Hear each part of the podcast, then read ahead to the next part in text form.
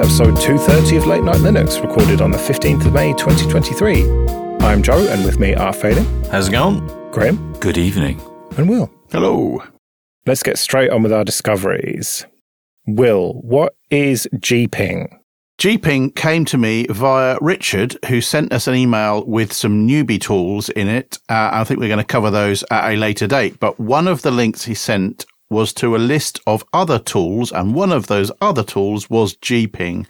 And gping is a Rust tool, command line tool, that lets you ping multiple hosts at the same time, which is useful so far, but it draws a graph in the terminal. And it's really easy to use. You can ping multiple hosts just by gping and then just host after host after host after host.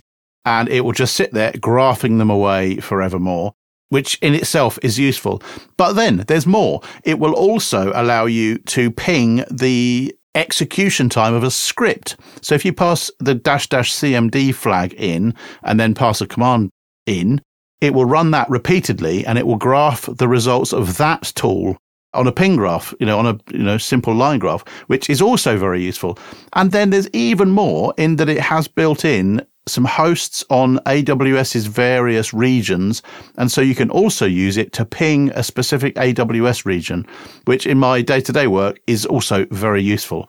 So really simple tool, really nice to look at. It serves a multitude of purposes, and really great example of a small Linux tool. Now, if I was trying to cut a tomato after all this, would it still cut through that tomato? Because it sounds like it would. It would dice, it would slice, it would grate, it would grind. Shut up and take my money. It is a very good-looking CLI application. Yeah, I don't really understand how you draw graphs using bits of font and stuff, but it works and it looks good. And when you resize the terminal, it works quite reliably as well, which is always a problem with lesser good applications. So yeah, it passes my test. How do you install it though? There's a deb for it. You can install a deb repo. Somebody has got a PPA equivalent of up. I think it's actually a Debian repo, but you can add the repo and then you can just apt-get install it. It's quite funny that the installation instructions start with homebrew and Mac ports. Oh. And the screen recording is also from a Mac. And the Linux one is also homebrew. Oh, I liked it, but now I don't. I thought you might say that. Oh, but it is packaged in quite a few different places by the looks of things. Yeah, there's an Arch package, and there's a Gentoo package, there's a Fedora package, there's Windows packages, CentOS packages. Yeah, and the all-important FreeBSD port as well. Oh, thank God. All five of them. So you can run it on your PlayStation. Well, very handy. Phelim, Chiaki? You're looking at the wrong person. There appears to be an anime character in it. Is that a known anime character? I have no idea. The only anime character I know is Mitsaku or whatever her name was, with that daft pedal on the Andersons YouTube channel. So I really have no clue. Given that you can't say anime properly, I don't think you're going to be able to pronounce the name. Shut up. I don't care. You can all stick to your weird cartoons as much as you want. So what is it anyway? Well, I have talked about the Roblox thing getting blocked before. So the alternate one that's very popular in this household is Rec Room. But Rec Room is very much a outside of Steam, not going to even at all be attempted. Well, okay, it's in Steam, but the anti-cheat is just not working at all. And it never has. And apparently it used to work about 3-4 years ago, judging by ProtonDB. It's a very handy website for checking if things are compatible. The second that they put Easy Anti-Cheat on, they didn't tick the allow Proton or Linux box, and it has not worked since. So I thought, it's really annoying that there's no sort of like Steam casting method or whatever you want to call it, or streaming or whatever from a device in your house that already plays it. And I thought, well, unless there isn't one for a PlayStation, or maybe there is and I didn't know about it. And well, that's exactly what this is. This allows you to remotely talk and hook up to your remote play capability on your PlayStation 4 or 5, stream it across the LAN. Apparently you can do other stuff too across the internet, maybe. I don't know. It depends on your bandwidth. But across the LAN, and then you can play your games and control your PlayStation remotely. And I thought, this sounds far too good to be true, and I bet it doesn't work, but it very much did. Setting it up was dead easy. You have to get a account ID, which they have a Python script that you run to get that. It just asks you a couple of questions. I think it's like your login name. I did it about 5 days ago and I've already forgotten. It was so easy, but it's really well done. Then in your PlayStation, you say allow remote play and you put in a token or a key or something. I can't remember. And the two of them link together and you're away. And even if the PlayStation is, you know, powered into PowerSave mode, it appears as a little icon in your window and you say, okay, do you want to start it up? You double click it. It boots it remotely with a wake up packet. You can then log in. You see your PlayStation in a window. You can do it full screen. No problem. And it plays perfectly.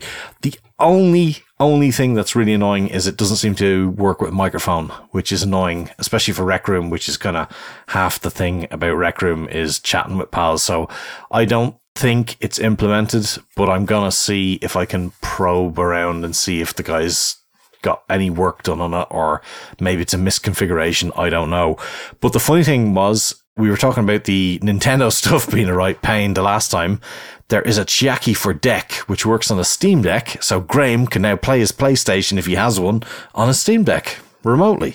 I do have one, and I have used this before. I set it up for my daughter to play Fortnite from her laptop, Fortnite running on the PlayStation. I don't use the PlayStation that much anymore because I just didn't want to keep up the subscription, but Fortnite runs on the PlayStation without one, so it works really well. Sweet.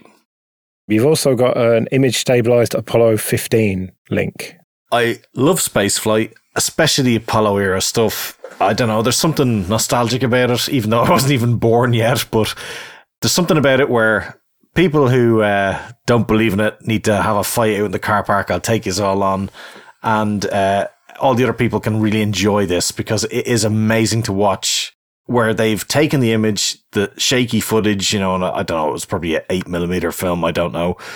And they've stabilized it and it looks amazing. It actually looks like a landing. It looks very surreal because it's a lower frame rate.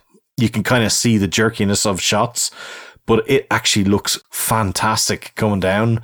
And you really feel like you're actually landing on the moon for the first time, not just a... Like the old footage kind of looks like somebody like shoved film into a washing machine and you watched it and it just doesn't bring up that whole, yeah, this is actually a science project that we're going somewhere. It looked far too sort of basic, whereas this kind of brings it home. It's like, this is a proper landing. And it reminds me of that thing that we had before, the Apollo 11 website that had the whole, like all the different teams linked together on a web page and synchronized and stuff like that. So yeah, it's really enjoyable. It's only 3.5 minutes. Really, really good. Give it a look. If you look really, really carefully, you can just about see Stanley Kubrick sitting in his chair. Shut up. I'll fight anybody. All takers. Come on. I watched it a couple of times and it felt quite slow to me, like just watching it come drifting down, kind of rocking backwards and forwards slightly. It did feel like it was almost hanging in space and it just seemed to take such a long time to reach the ground. It was surprising. How well could any of us handle all those fuel callouts where you're thinking, yeah, see, if this gets too low, we're fucked. And it's like 9%. Okay, cool. Yeah, no issue here at all. It's weird. On a slightly related note, there's a game called Apollo 11 VR that you can play in VR that is like a one-to-one recreation of the Apollo 11 moon landings. And you can go in the lunar module and kind of from takeoff to landing with all the original recordings. And it's Windows, but it runs on Proton. I've got it running on Steam VR and Linux. And if you're over at my house, Phelan, I'll have to show it to you. So I'm booking flights right now. I should be there in about 3 hours, I'd say. It's one of the best VR things, you know, it really shows it at its strength. Oh, that's so cool. And you've got yet another book to buy and put on your shelf and never read. Yeah, I mean, this one's more of a digital version, but yeah, I do like collecting PDFs. I really do. I have a severe problem. But if anybody wants to write a curl module, there's a really good book for it.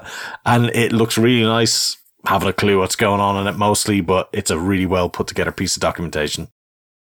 Okay. Some listeners of Late Night Linux already use TrueNAS, and this episode is sponsored by iXsystems. In case you didn't know, iXsystems is the company behind FreeNAS and TrueNAS, and has chosen Linux for their latest open storage distro, TrueNAS Scale. TrueNAS was originally built on FreeBSD, providing unified storage for millions of users from the enterprise to the home. TrueNAS Scale is Debian-based and combines the legendary data management, protection, and scalability of OpenZFS with the power of Kubernetes apps and KVM for virtualization. TrueNAS Scale is open source and completely free to use. And when you're ready for a mission-critical business solution with 24/7 support that won't lock you in with overpriced licensing, iX is ready to help with TrueNAS Enterprise. To learn more about TrueNAS and download it for free, visit truenas.com/LNL. That's TRUENAS.com/LNL. Graham, what is Nosey Parker? So Nosey Parker is a tool that will search for secrets in text files. Those secrets could be passwords, API keys, anything that you might not want to share.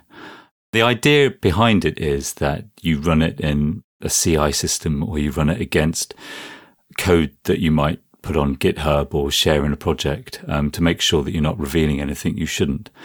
But you think that wasn't too exciting.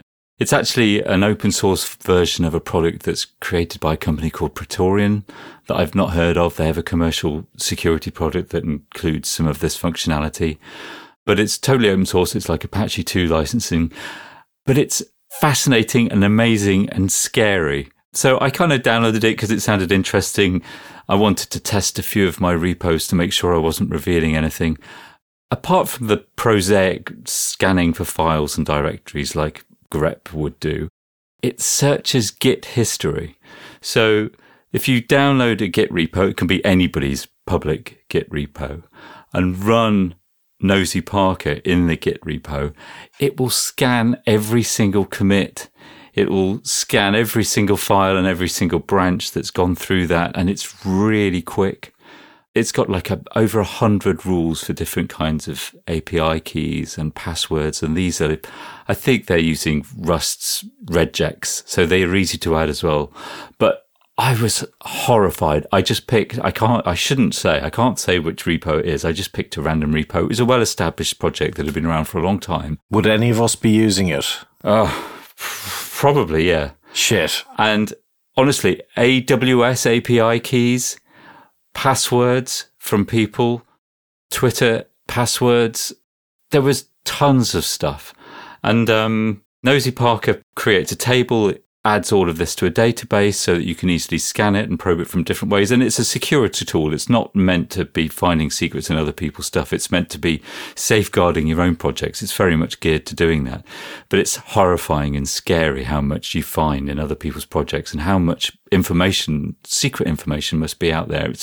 It's a fascinating, brilliant little tool that even if you're not really interested in secrets and private data, it's terribly revealing. This is scary because I have in the past checked in keys where I didn't mean to and then deleted them and pushed a new commit and go, oh, there we go, problem solved. And I thought, will anybody bother to find that? Probably not. It'll be all right. So I'm going to go download this and find all of those and get rid of them. This sounds like a really useful tool. There's nothing worse. It's like, oh, great, I have to delete the entire repo and re-upload all the commits in the exact same order again. Yeah, and also it's really good to run it against your own stuff and know that you're not sharing anything like that in any repos you're responsible for, because you don't know. All those hidden files, you're never on top of everything that you do. Sometimes you're working in the wrong directory. Speak for yourself. Well, I'm always doing stuff like this, especially with API keys and, you know, when you're working with code where you need to put the API key in a project folder and it's the same as where the code's built. Wrong directory, more like the wrong bloody server that you're SSH'd into. But it's brilliant. You can run it in Docker, but you can run it natively locally and run it wherever you want in your CI system. It's a small, fast, efficient little tool. All right, well, I've got nothing for you for discoveries, but I've got a Mastodon thread that I started and loads of people reply to it with their discoveries. And so I'll put a link to the thread so you can see everyone's suggestions. One that jumped out at me was Obtainium, and this is from Joel. And on the GitHub it says, get Android app updates directly from the source. Obtainium allows you to install and update open source apps directly from their release pages and receive notifications when new releases are made available. This is for Android. So it combines F-Droid with GitHub and GitLab and Signal, SourceForge, SourceHeart, APK Mirror, it's basically just like combining all the different places you can get open source software for Android, like F-Droid on steroids, by the sounds of it. I've not tried it, but this sounds pretty interesting to me. Uh-huh. It does sound great. It's a really good name as well. I really like it. Yeah. Phelim, you're not convinced then? I don't know. I mean, I've just looked at it in like, what, the last 20 seconds that you've said it, but it sounds like a really fast way to completely, utterly shaft your phone. I know. You're thinking it's the equivalent of piping a bash script from GitHub. It is effectively the mobile equivalent. Quite correct. Yeah, but Android's built differently, isn't it? It's built to sandbox stuff. Sure it is. Yeah, well, with permissions and stuff. I'm happy for my source code to rest on a server for a day, day and a half, whatever, and make sure that it doesn't blow up. But this is Arch for phones, isn't it? Like, really, like if we're talking about it, it is literally that. Well, except the OS doesn't change. It's just the applications. There's maybe the AUR for phones. I don't know. Maybe that's not a fair comparison. Steam? What? Why has it got Steam in there? Well, this is far too modern and new for you, isn't it, Phelan? Well, I mean, what's the provenance on all these things? Like, how well are they signed? Like, is there reproducible builds here? Like, what's going on? Signed? Well, it seems like it's just the modern way to do things, getting it direct from the source, like VLC, for example. Don't even check it. Don't even check some. Don't even MD5 that. We don't have time for that. Just put it on your phone right now. That'll be fine. Well, there's loads of other stuff in this thread anyway, so have a look through it. You're bound to find something. There's definitely some really good replies on that. Some really cool stuff. Yeah, I should have probably asked this a few days ago and checked all the stuff out rather than just asking it a few hours ago and not having time. So thank you, everyone. And I suppose you can always add your own stuff to it as well. For us to pilfer later. Yep, exactly. One person, Cool Jimmy 84, said GCompris. Not sure if it fits the bill, but my now 7-year-old found this during the first UK lockdown. Oh, very good.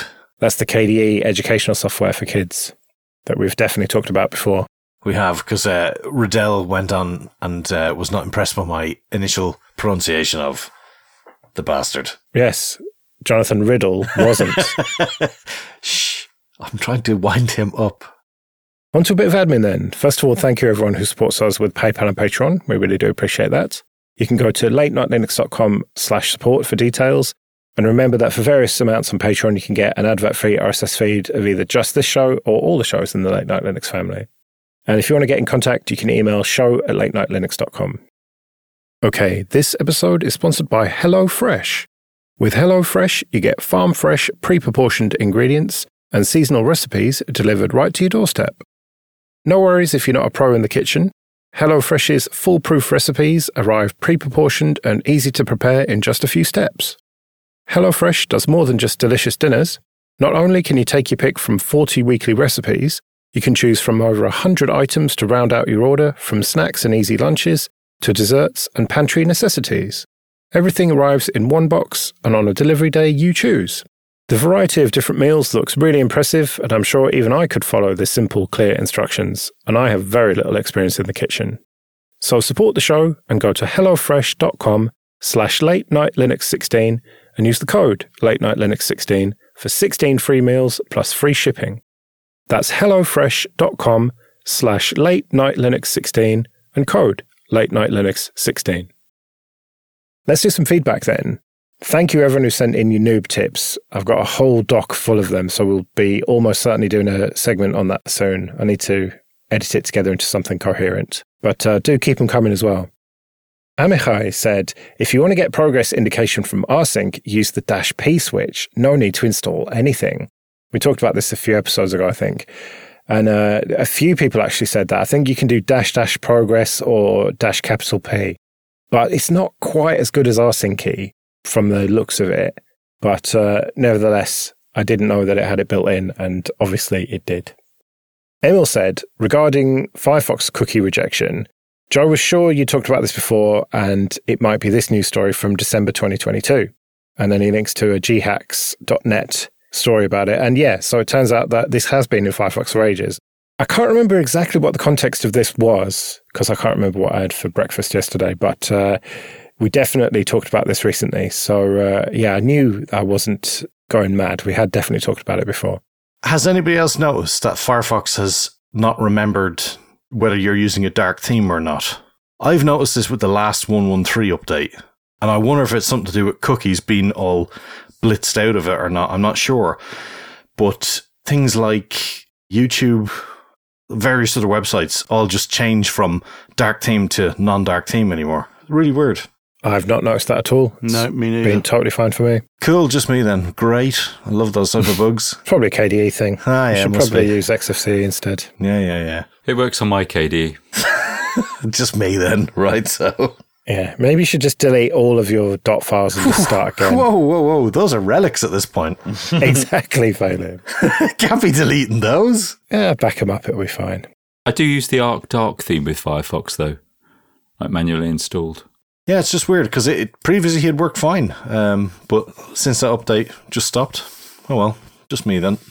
Well, at some point, I declared Firefox profile bankruptcy and just started again because I just hacked it too much. So I had to export all of the stuff that I needed and re-import it. And because I had that for ages, I was banging on about it. If a website didn't specify background color, it was just gray. And so it was really hard to read text and stuff. And I just got so sick of it in the end. And I think I'm going to need to do it again because spell check is just knackered. I don't know what I've done, but spell check just doesn't fucking work anymore. So what I have to do when I'm, if I remember, when I'm writing the show notes up is I have to write them in Google Docs to get the spell check and then copy paste them out of that back into the doc. You may have noticed a few spelling mistakes have crept in recently.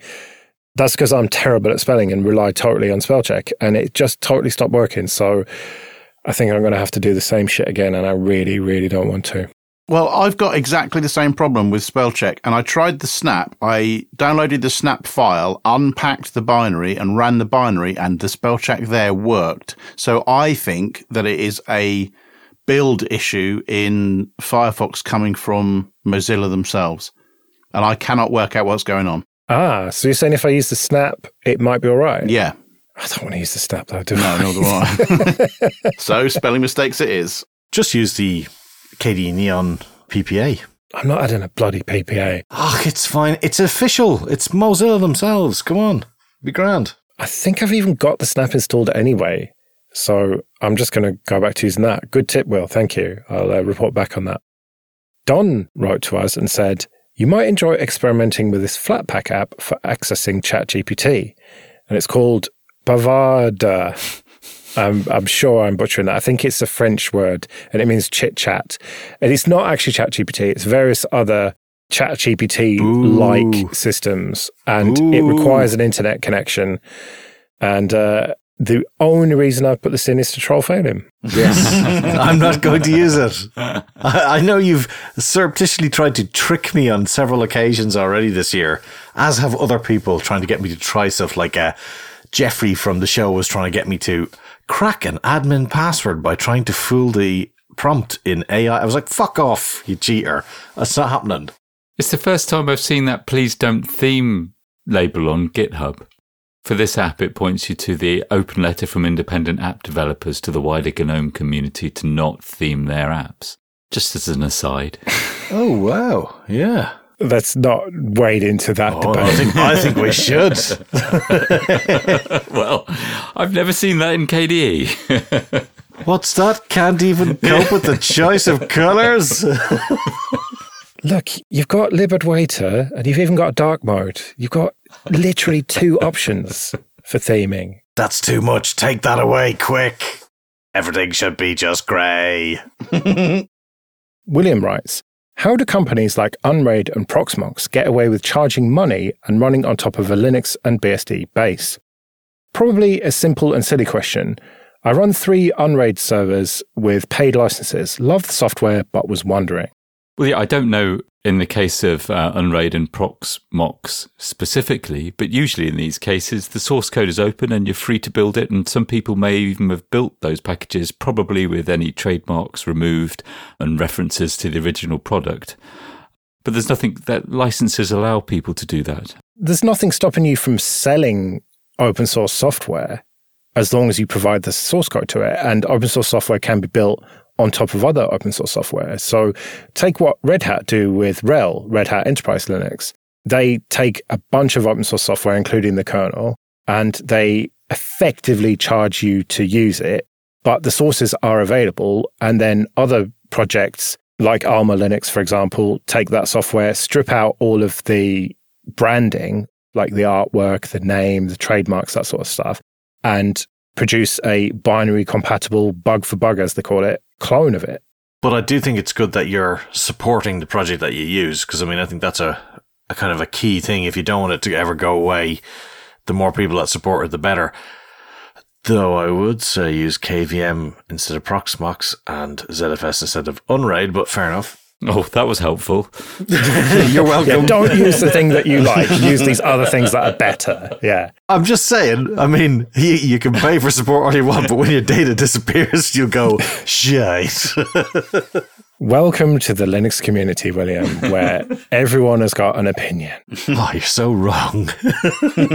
And opinions are like phalims. Everyone's got one. Hey.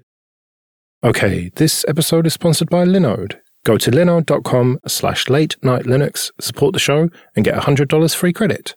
From their award-winning support, offered 24/7, 365 to every level of user, to ease of use and setup, it's clear why developers have been trusting Linode for projects both big and small since 2003.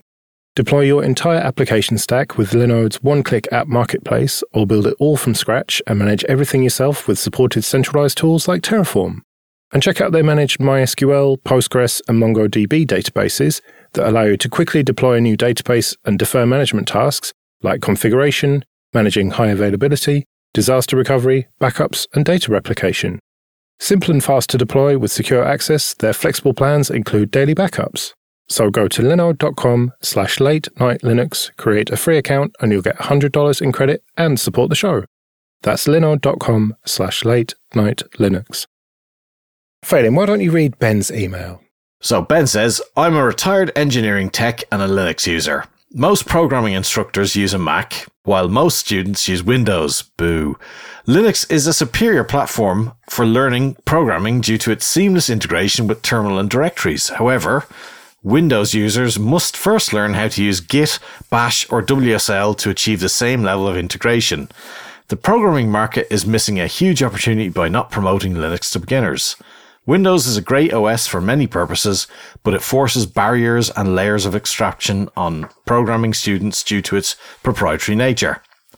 More students should learn about Linux and how it's a superior way to learn computer languages. Now, Phelim, I've forced you to tell a lie there, because Ben didn't write that. Ben wrote it as a fucking essay, and I put it into ChatGPT to summarise it. That doesn't fucking count, you dirty, dirty, underhanded bastard, you. Oh, I've got you there. But that is the gist of what Ben wrote, definitely. Is it, though? It is. It is. I did have to slightly edit it because it said, like, the writer or whatever, so I had to make it from Ben's point of view. So I don't know. Graham, did you spot that it was ChatGPT? No, I didn't, though. I didn't, honestly. Well, you're not quite a Blade Runner yet, then. It was missing bullet lists. Yeah, yeah. So what do we think anyway about this idea that most people who teach programming use a Mac, most people who learn it use Windows, but they should all be using Linux? Well, I think this is correct, because no other operating system allows you into that system. This is kind of why I have my bee in my bonnet about immutable file systems and immutable OSs. The ability to get right into the bones of an operating system is amazing. The ability to cat a file in proc and see what is actually going on with processes, that's fantastic. You just cannot do that in Windows to the same extent. And the same, I'd say, is probably in a Mac. So for me, I think it's the only operating system that you can actually fully be in control of, unless it's Minix, which nobody uses. So just stop, Andy Tenenbaum. I'm not so sure. It depends what students we're talking about here. Are we talking about university students or school students? You know, where are we on the scale of learning? I think actually the important thing for people to learn to start with is good programming practice. And then I think at later stages, they should move on to a more like lower level stuff, like needing to know about proc, for example. I think that everybody should learn Linux as a target operating system, but I think you need to learn the fundamentals first. And I would not want to scare people off by making them also simultaneously learn Linux. See, I don't agree with that, because my son, who was 9 only a week ago, but for about the past 6 months has been using Linux without a bother. I thought you were going to say my son who is or was brainwashed into Linux and free software. No, that's not where I was going. No, that goes without saying. He has no problem switching between an Android tablet, using a phone, and then flicking to his Linux machine. He has had zero problem. He didn't need a special interface. He didn't need GNOME telling him how to use his computer in the one way that is blessed by GNOME. He uses KDE and he has no problem with it, and he messes around with stuff on it. No, not a bother. I really think we are underestimating the ability for people to change and try stuff. Fair enough. I think we need to get your son on the podcast to ask him. Help me. I don't want to abuse this anymore. Your dad was saying. Yeah, blink twice if you want to use a proper operating system. Yeah. Tap the microphone. Yeah, I'm sure you could buy him with credits. Do you want an iPhone? Have you heard of this thing called the Play Store, Liam? I've been well brainwashing about iPhones. He knows they're evil, so it's all good. Poor boy. I do think that, Will, you have a point there that you don't really want to bombard these people. If they're used to Windows or a Mac, you don't want to throw the extra barrier of learning Linux on top of it if they're trying to learn Python, for example. They're going to have a better time if they already know Linux, trying to learn Python on Linux, I would say, or any other programming language probably, except for like Swift and, you know, the Apple-specific stuff. But yeah, I'm inclined to say that just let people use whatever platform they want because, you know, with Windows, you've got WSL. With Mac, you've got a terminal there that's almost as good. And ultimately, they can also SSH into a VM somewhere and learn Linux remotely. A VM or just a Raspberry Pi or just an old NUC or an old laptop or something.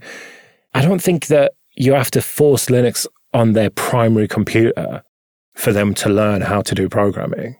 The primary place where you're going to need to use Linux is going to be in back-end cloud computing. If you're writing UI apps, I don't think it really matters what operating system you use to write those apps. So if you're writing back-end apps anyway, or back-end servers anyway, you're going to hit Linux eventually. You can't avoid it. It's everywhere. So maybe that's the differentiation that I'm thinking of. Right, well, we better get out of here then. We'll be back next week when who knows what we'll be talking about. But until then, I've been Joe. I've been Phelim. I've been Graham. And I've been Will. See you later.